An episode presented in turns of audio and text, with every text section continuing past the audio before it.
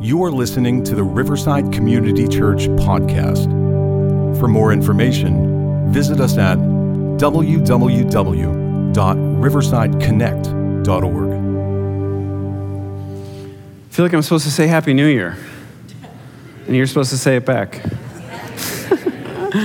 um, good to see you. Good to be with you this morning. And uh, it's first Sunday, 2017. It's pretty exciting.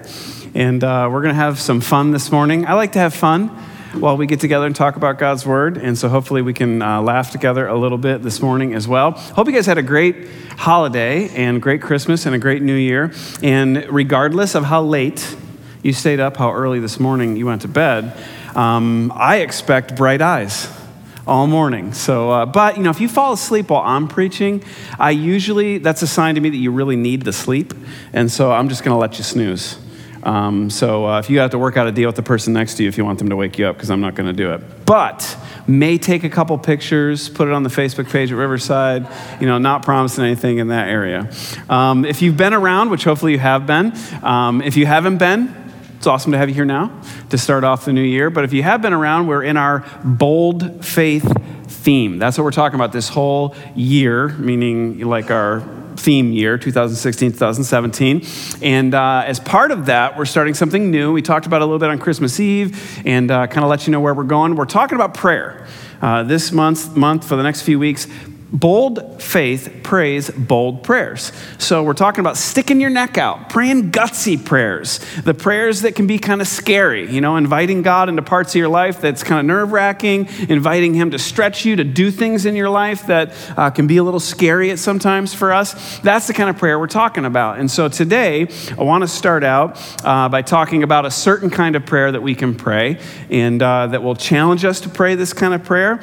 And I was thinking about this and uh, I was thinking about how easy it is to pray easy prayers as opposed to gutsy, stick your neck out, bold prayers. And my life is filled with these kind of prayers. The easy prayers, you know, God protect me, God help me. Um, I pray that for little things. You know, God help me to find the hoodie that I really want to wear, and somehow it just turns up missing in my house.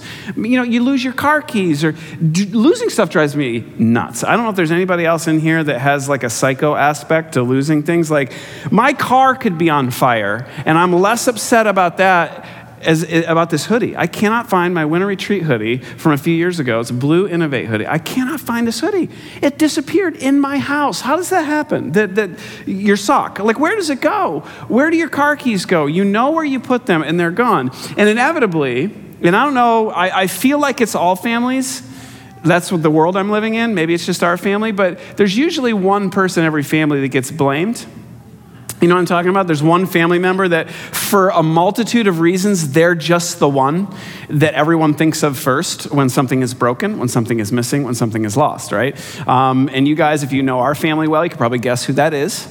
It's not Sierra.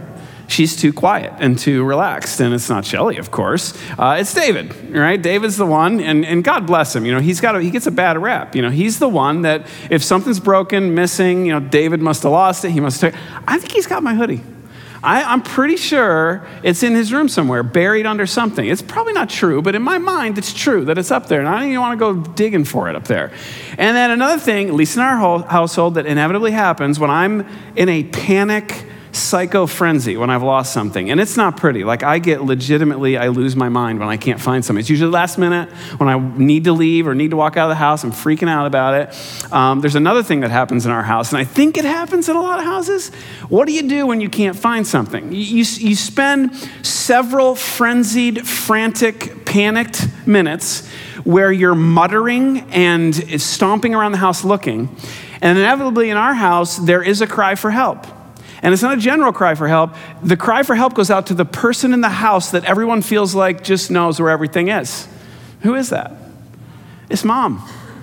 Mom just is supposed to know where everything is, right? So inevitably, there's this panic, there's frustration, there's rushing around, and I know Shelly's expecting it to happen. Inevitably, it doesn't matter who it is, there's Shell, doesn't matter. I mean, you don't go find her, you scream it through the house. Mommy! And it's always Shelly. And she's probably thinking, like, how am I supposed to know where your stuff I, I don't put your I don't know where your sock is. I don't know where your shoe is. You know? But that's what you do. You yell to the person you think knows because she's just supposed to know. And, and a lot of times, even if she doesn't know where it is, She's smart enough and she can wave the magic wand. She goes and finds it. So she comes back with it either way. So she's the blessing in moms. You know, it's just a mom gift, I think. So when we're when we lose something, we'll panic, but then eventually we call out to the one who knows. And so we're going to talk about that in relationship to God this morning and the kind of prayers we pray is that and we say this, it's an American cultural statement. When we've lost something, God knows where it is. Like, He actually does know where it is. He knows where that sock is, and He's laughing about it. he knew you were going to lose it. He saw it get misplaced. He knows exactly where it is. He's probably laughing at you. And you're like, yep, you're never getting that sock back. It's behind the dryer, and you'll never think to look there. It's gone forever. Um, that's just the way God, but He does know. God actually does know where your keys are, and that's what we ask Him for. But does God know a few other things? That maybe we should be asking Him to help us with or show us? I think He does. God knows a lot of stuff. The problem is, I think we spend most of our time asking Him little things. The things that we are obsessing over, the things we're concerned with, we spend all of our time asking Him about those things, and it eclipses the bigger questions we should be asking Him about the bigger things that He knows. So if we can figure out what God knows, not what God knows, but what He knows that we don't know, it can change our prayer life. It changes how we talk to Him. So, what does God know? God knows what? God knows what? What does God know that should change the way we treat Him, the way we talk to Him, the way we perceive Him? So, um, this morning I've been thinking, and I want to encourage you with this. Uh, anytime you walk into church, anytime you're in a setting where the Word of God is being discussed or read, anytime there's a setting where there's worship happening, where people are talking about, reflecting on Jesus, that is a setting that is never a waste of your time. There is never a church service, there is never a Bible study where the Holy Spirit's going, you know, I really don't have anything to say. I'm really not sure I have an agenda for your life today.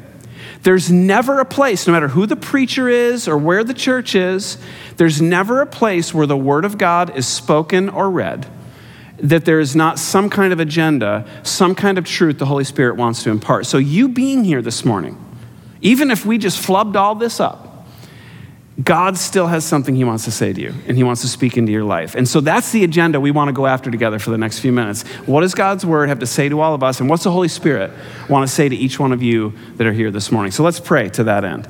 Jesus, thank you for the opportunity to be here to be a part of uh, slowing our lives down and focusing on your word, this spiritual meal that we're going to share together. Holy Spirit, may your will be done, your words be spoken, and I pray that we would all be listening and tuned in to what your agenda is. And I pray that it would come before any agenda that we have. And it's in your name we pray.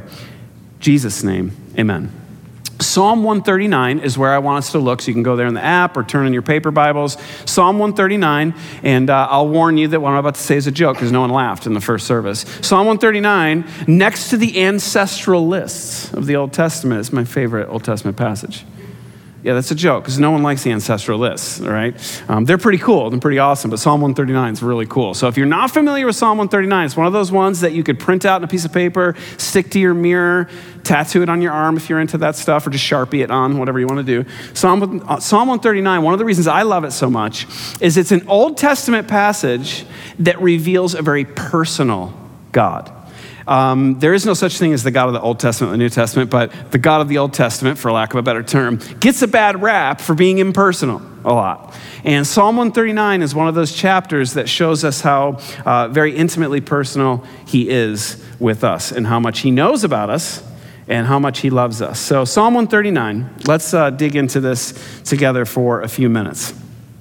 It says in uh, verse 0, you don't see that very often. Verse 0 of Psalm 139. Uh, a little, little trivia there. For the director of music of David, a psalm. Uh, so it's interesting to know when you read a psalm like this, it's good to know that it was prepared creatively. as poetry, as words with uh, music set to them. Uh, it gives you a little bit of a uh, intuition into, or a little bit of insight. Insight is the word I'm looking for. Insight into the the author. David's writing this, and it's really a pouring out of his heart in a very artistic and poetic way.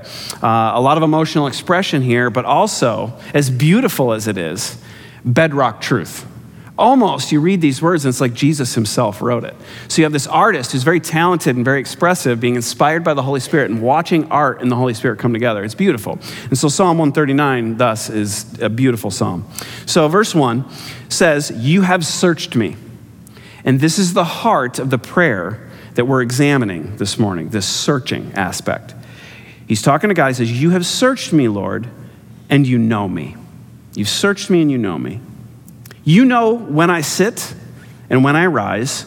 You perceive my thoughts from afar. You discern my going out and my lying down. You are familiar with all my ways. Before a word is on my tongue, you, Lord, know it completely. Detailed, intimate knowledge. Scary, kind of, but also comforting and pretty awesome. Verse 5 You hem me in behind and before. So if we're being hemmed in, it's, it's protection. You can feel, sometimes we feel like uh, if, we're struggling with God, we feel like we're kind of feeling claustrophobic, but this is speaking of protection, a positive, a good protection. He's, he's in front and he's behind. So if something gets through and affects your life, not always easy to swallow, it's not because he's not paying attention. He's actually allowing that to happen, but God has your back quite literally. And He's in front of you as well. It's protection. And then it says, You hem me in, uh, behind and before, and you lay your hand upon me. Think about that in your human relationships. Think about that in, relationship, in parent child relationships. A hand on your shoulder, a hand on your back. What does that say to you? What does that speak to you? What does that make you feel in the moments where a parent or a mentor or a guardian or someone you're close to places a hand on you. In the Old Testament, there's this huge, connotation of blessing. That when someone puts their hand on you, it's almost like a, a spiritual, uh, rep, it's a representation of something spiritual, imparting blessing the hand on. Uh, there's a relational comfort and blessing in that, that God has his hand on you. That's very personal. When someone touches you, puts a hand on you, it's very personal, it's very intimate. Um, it's, a, it's a love relationship uh, sort of thing. Uh, verse 6, he says, Such knowledge, this knowledge that God has, is too wonderful for me, too lofty for me to attain. The mind of God, how much he really knows, how much he really cares, it's mind blowing, It's kind of what he's saying. That God is so big and so awesome that I can't even come close to, to being on the level where he's at. You know, and I think we need to be reminded of that. I had this professor in college that a lot of classes, when we would walk in, he'd start it by saying, he repeated this all the time. He would say, You are, uh, there is a God and you are not him.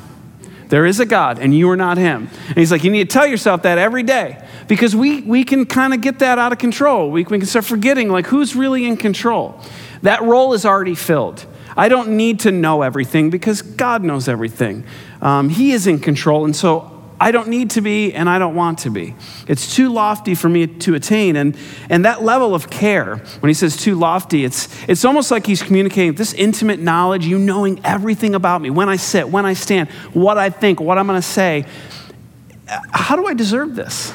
How do I deserve this kind of detailed, intimate attention from the creator of the universe?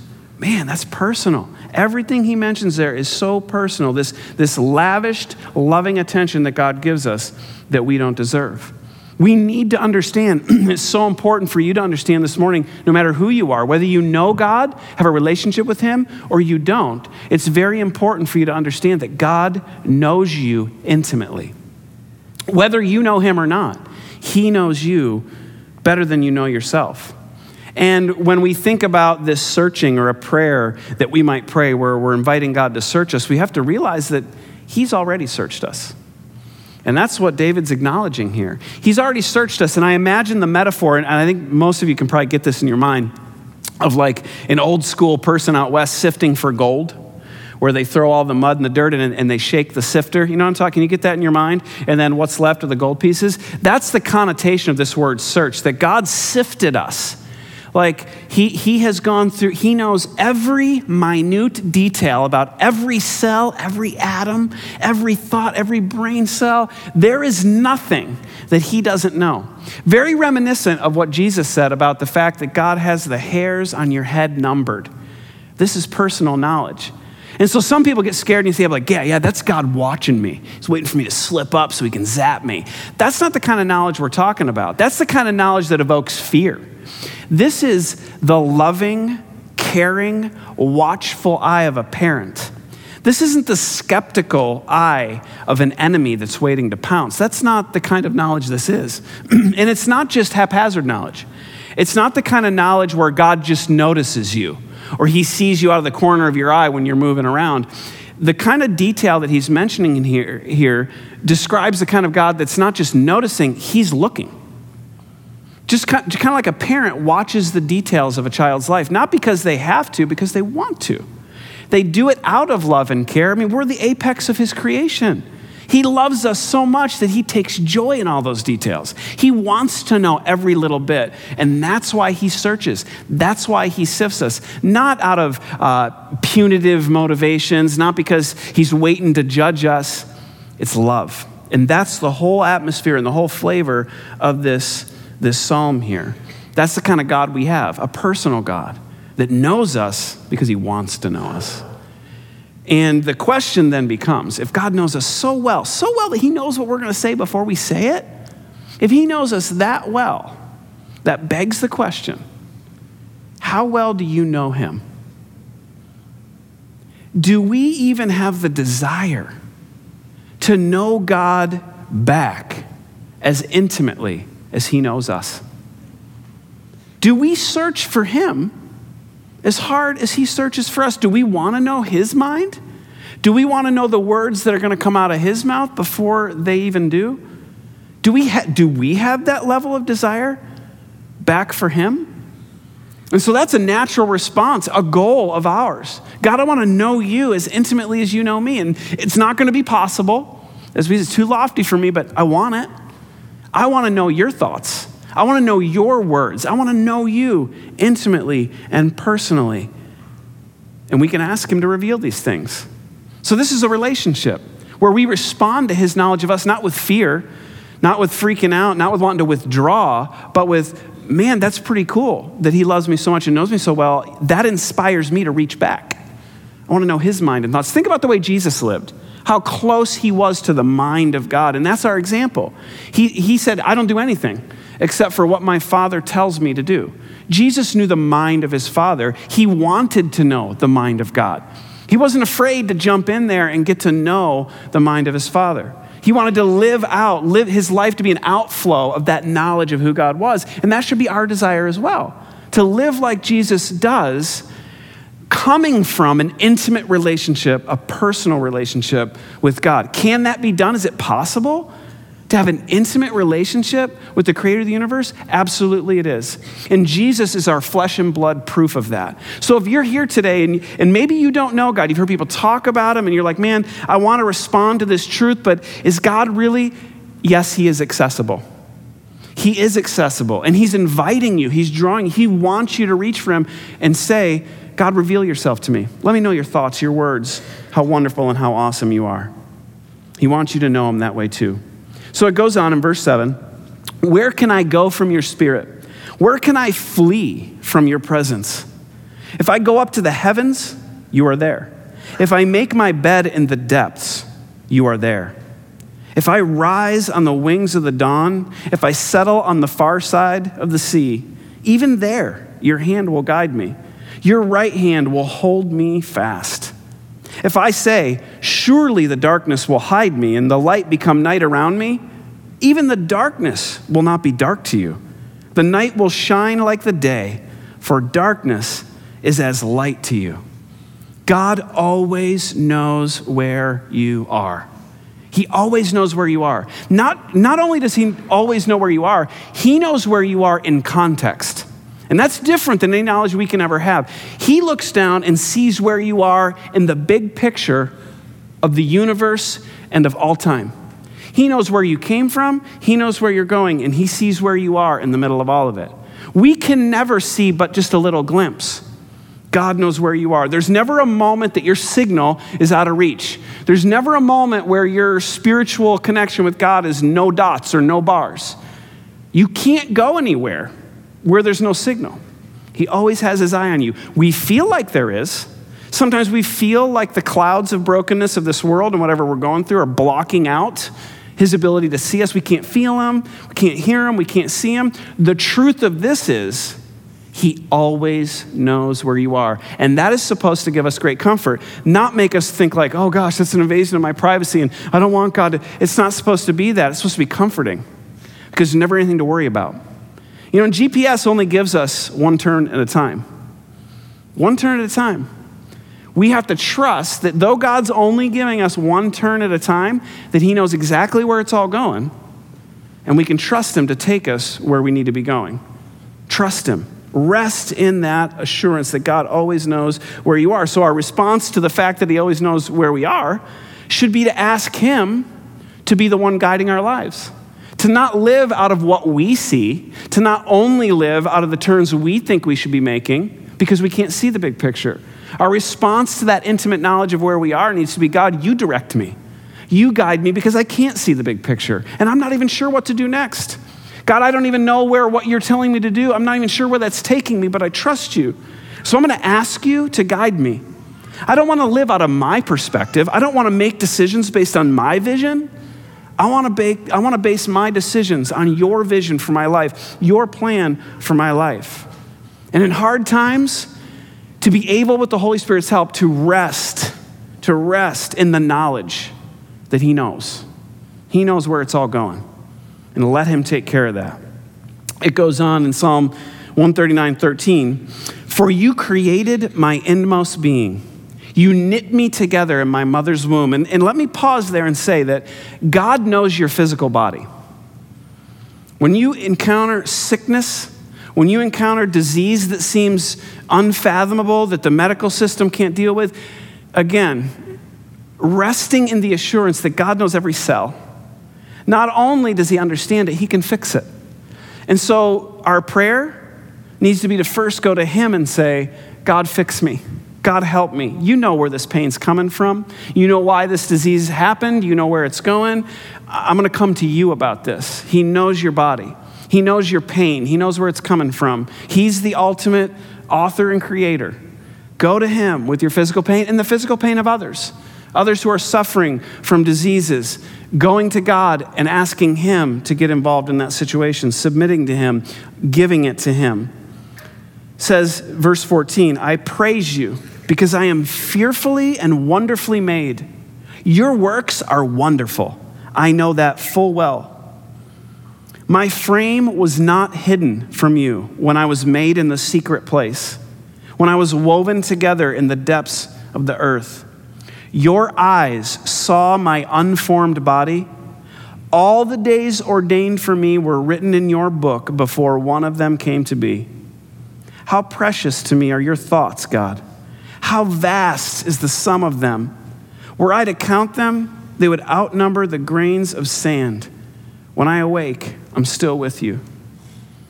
How beautiful. God saw your unformed body.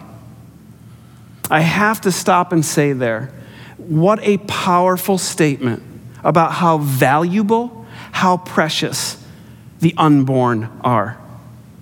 Works of God, the, the words like woven, this isn't um, machine talk, random lumps of cells. The word woven gives us the impression that this is an artist lovingly at work with a dream of what someone can be that his thoughts have guided every detail. Unborn children are an immeasurably valuable resource in the hand of God. Our job? To nurture and to care for all of those precious babies, whether they be unborn or born and young. Our job's to love them, to treasure them, to value them when the world does not see value, and to impart that message that God loves and treasures and values that life, we should be the beacons of light and hope and truth on that front. First, by our actions. Secondly, by how we talk and what we say. That's the influence that we should have on a world that struggles to understand the mysteries of God and the mysteries of the womb. He knew all of my days before one of them ever came to be. God knows why you're here. You want to know what your purpose is? He thought you up and he dreamed up the plan for your life before one day happened, before one second happened. So, really, what we do when we live is a discovery process. I want to discover what the next chapter in God's book is. I don't want to live my chapters, I don't want to write my own story because honestly, I don't trust myself. I don't think I can dream up a better plan for who I'm supposed to be than God can. He knows my gifts, my abilities, my faults, my experience. He knows everything. And man, his ability to adapt to our stupid decisions is incredible. So we can divert and kind of go off track, and he never loses the plan. He's never going, man, I'm not really sure what to do from here. He always knows what the next chapter is going to be. In fact, this ability to live the next chapter out is the whole reason Jesus came. Because we can't live, truthfully, in our sin and our brokenness, we can't live the way God made us to live. So Jesus comes and intervenes in order to unshackle us from the previous five chapters so that we're now free from our sin to live out the story that God wrote for us. We're free to discover, and discovery's fun. We just got to have our mind in the right place. God, tomorrow, next year, next month, I want to live your chapters, not my chapters. I don't want to be the author. You're the author. Help me discover what your plan is. We live by his purpose and his plan. Psalm 139, 19 and this is a major transition. This is one of those ones you're like, man, what? This is Old Testament. Like, what, what is going on right here? So he goes from all that, like, oh, this is great. God, you know me, is beautiful and uh, great. If only you, God, would slay the wicked! Exclamation point. You're like, whoa, where, where'd that come from? Away from me, you who are bloodthirsty. They speak of you with evil intent. Your adversaries misuse your name. Do I not hate those who hate you, Lord, and abhor those who are in rebellion against you?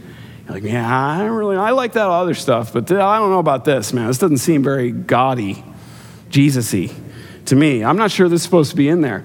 You know, before we step back and get a little bit arrogantly judgmental of David here, let's just be honest. Everybody has days like this, right? At least David's expressing it to God these deep thoughts he's having. I mean, the dude, he had some rough times, right? People are chasing around trying to kill him and stuff. He's, what's, what's happening here? He's angry. He's looking around at injustice, at sin, at darkness, at brokenness, at unfairness, and he's upset about it, right? And if we're honest with ourselves, we get like that too. How we express it, that's a question. To who we express it, that's also a question. But he says, he says, I have nothing but hatred for them. I count them my enemies. Out of anguish, out of pain, out of living in a world that constantly tries to get it right but always fails and always hurts people. So he's upset about what's being done to him, but he's also upset about the injustice and how it affects the world he lives in and the people around him. And so, very viscerally and very raw emotion, he's expressing this, I think, to the best person you can express it to. The person who can really handle it full vent. He's expressing it to God. And not until we're honest about those feelings can Jesus teach us the lesson that he himself lived out hanging on the cross Father, forgive them, for they don't know what they're doing. Jesus came to give us a way out of all that injustice. I mean, you think God's not mad about that? When you look around at the world, and sometimes people get upset at God when they look around at all the sin, brokenness, unfairness, injustice and they're mad at God about it, you think God's not upset about that? You think He doesn't feel that? Yeah, He's a lot more upset about it than we are. And that's the whole reason Jesus came to provide a way out of that cycle of brokenness and injustice and unfairness, hopelessness. That's the whole reason He came. It's the whole reason for the cross. And He dealt with it in the best way possible. He brings freedom and light to it. And He gives us an escape route to get out of it and to offer other people an escape route as well. So when you are feeling those things, express them to God and let Him take that raw emotion and help you to live the right way out of it. Don't live out of it. Take it to Him first. Work with Him through those things and allow Him to show you the right way to respond in your life, the way that Jesus responded. He shows us how to respond. God knows your pain. Psalm 139 23, and this is the heart of what we're getting at today. After all of this admission of what God knows, he, he says this here at the end Search me, God, and know my heart. Test me and know my anxious thoughts. See if there is any offensive way in me, and lead me in the way everlasting. Search me and know my heart. Test me. Know my anxious thoughts. See if there is any offensive way in me. That's uncomfortable. He's realizing and admitting there what we all should admit that God knows our sin. God knows your sin. Whether we're willing to talk about it, admit it, acknowledge it or not, God knows your sin. He already knows it. He's waiting for us to get there so that we can work on it together. And we can't skip this step. It's so important for us to realize and acknowledge what Jeremiah writes in Jeremiah 17 9. The heart is deceitful above all things and beyond cure. Who can understand it? I, the Lord, search the heart and examine the mind. So he's doing it whether we invite him to or not, right? To reward each person according to their conduct, according to what their deeds deserve. God's already searching our hearts. So, this prayer, when He says, Search me, it's not giving permission. It's a prayer of participation, is what it is. It's welcoming, inviting the process, participating in the process, because until we participate in the process that's already happening, we can't move past it. We can't move past the sin to a place of health and wholeness and freedom until us and God look at the same thing together and agree on it. That's what repentance is. If you're in church and you're hearing the word repent and repentance, that's what repentance is. Repentance is us and God standing next to each other and we're looking at the same stuff and we're going, yeah, you see that? Yeah, I see that. You willing to call that what it is? That's sin, that's ugliness. Yeah, yes, I'm willing to call that sin and ugliness. All right, can we, we ready to do something different? I'm ready to do something different. I'm ready to let you help me. That's what repentance is. And you know where repentance happens? It happens at the place where we truly see what sin really is at the foot of the bloody cross of Christ. He showed us very clearly what sin is and what it does. He exposed it for the universe to see.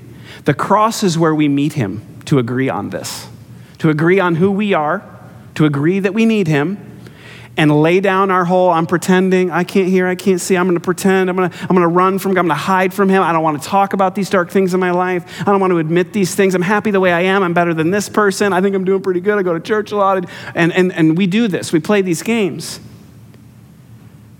He sifted us. He has sifted us.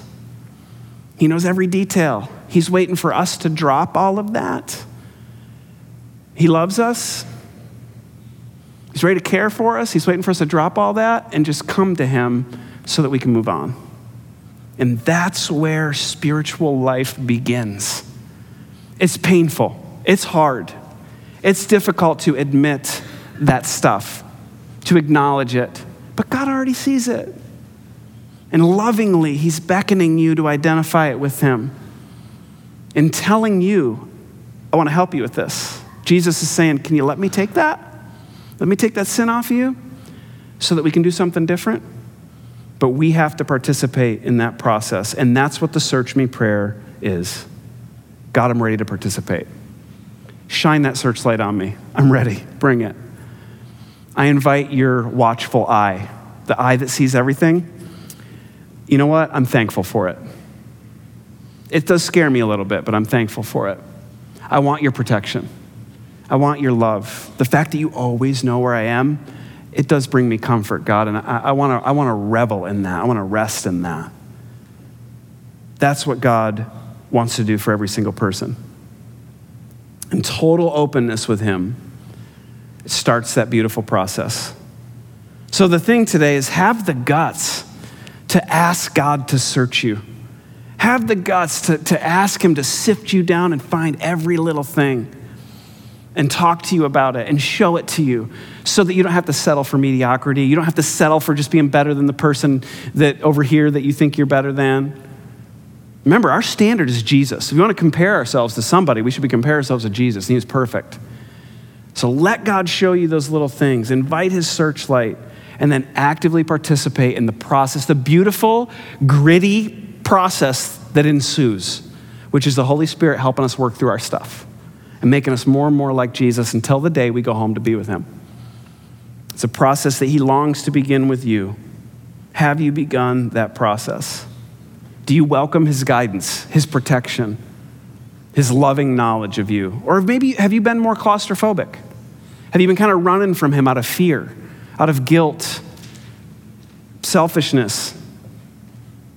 What's been your posture toward God?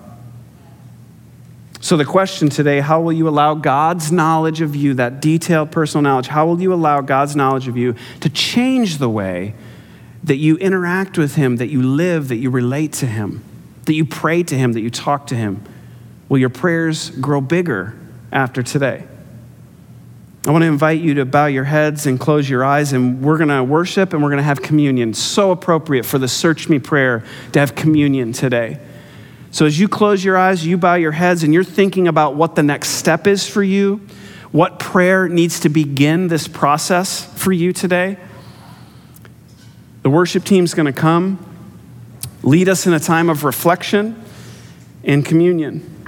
If you're here today and you don't have a relationship with God, you've never had the guts to stick your neck out and really invite Jesus into your life in a, in a full throttle kind of way, I want to invite you to do that today. And I want to encourage you not to be scared because basically it's you falling into the arms of such a beautifully loving God, a love that you can't possibly fathom until you experience it, and only partially so then have the guts to let go, to embrace the process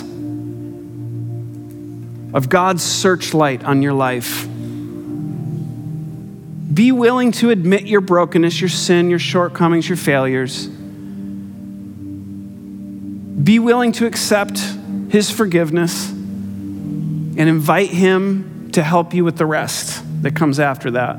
That's a prayer you can pray right from your seat this morning. Jesus, I want to start this whole thing this morning. Maybe you're here and your prayer is, God, forgive me, because you know what? I'm one of those follower of Jesus Christian people that I've kind of leveled. I'm in a place of mediocrity right now. You know, I, am kind of become content with certain things, but the searching process not really happening on a, on a level that it should be. And I, I need to let God search me even more. So maybe your prayer is, God, forgive me for being mediocre, for, for, for not praying this prayer. Been scared, been content, cruising altitude. God, push me. I want, I want to I want to be closer to you. Just show me more edges that you can knock off, more things that can be better. Maybe you're here and, and God has been showing you some stuff and it's kind of painful and you're looking at the stuff with him and you're shaking your head at him going i don't know how, how we're going to fix this i'm too damaged. I'm too broken. I'm too far gone. I've hurt too many people. I'm too far into this addiction. I'm, I, I just don't see a way out. I see it god and i agree with you but I, I do not have the strength to handle this. And i don't know how we're going to deal with it. Maybe your prayer is holy spirit more than i've ever prayed this before i need your help with this. I cannot do this on my own. Can you help me? Make a way where there's no way. Give power that I can't. I can't contrive this on my own. Help me know how to deal with this this week.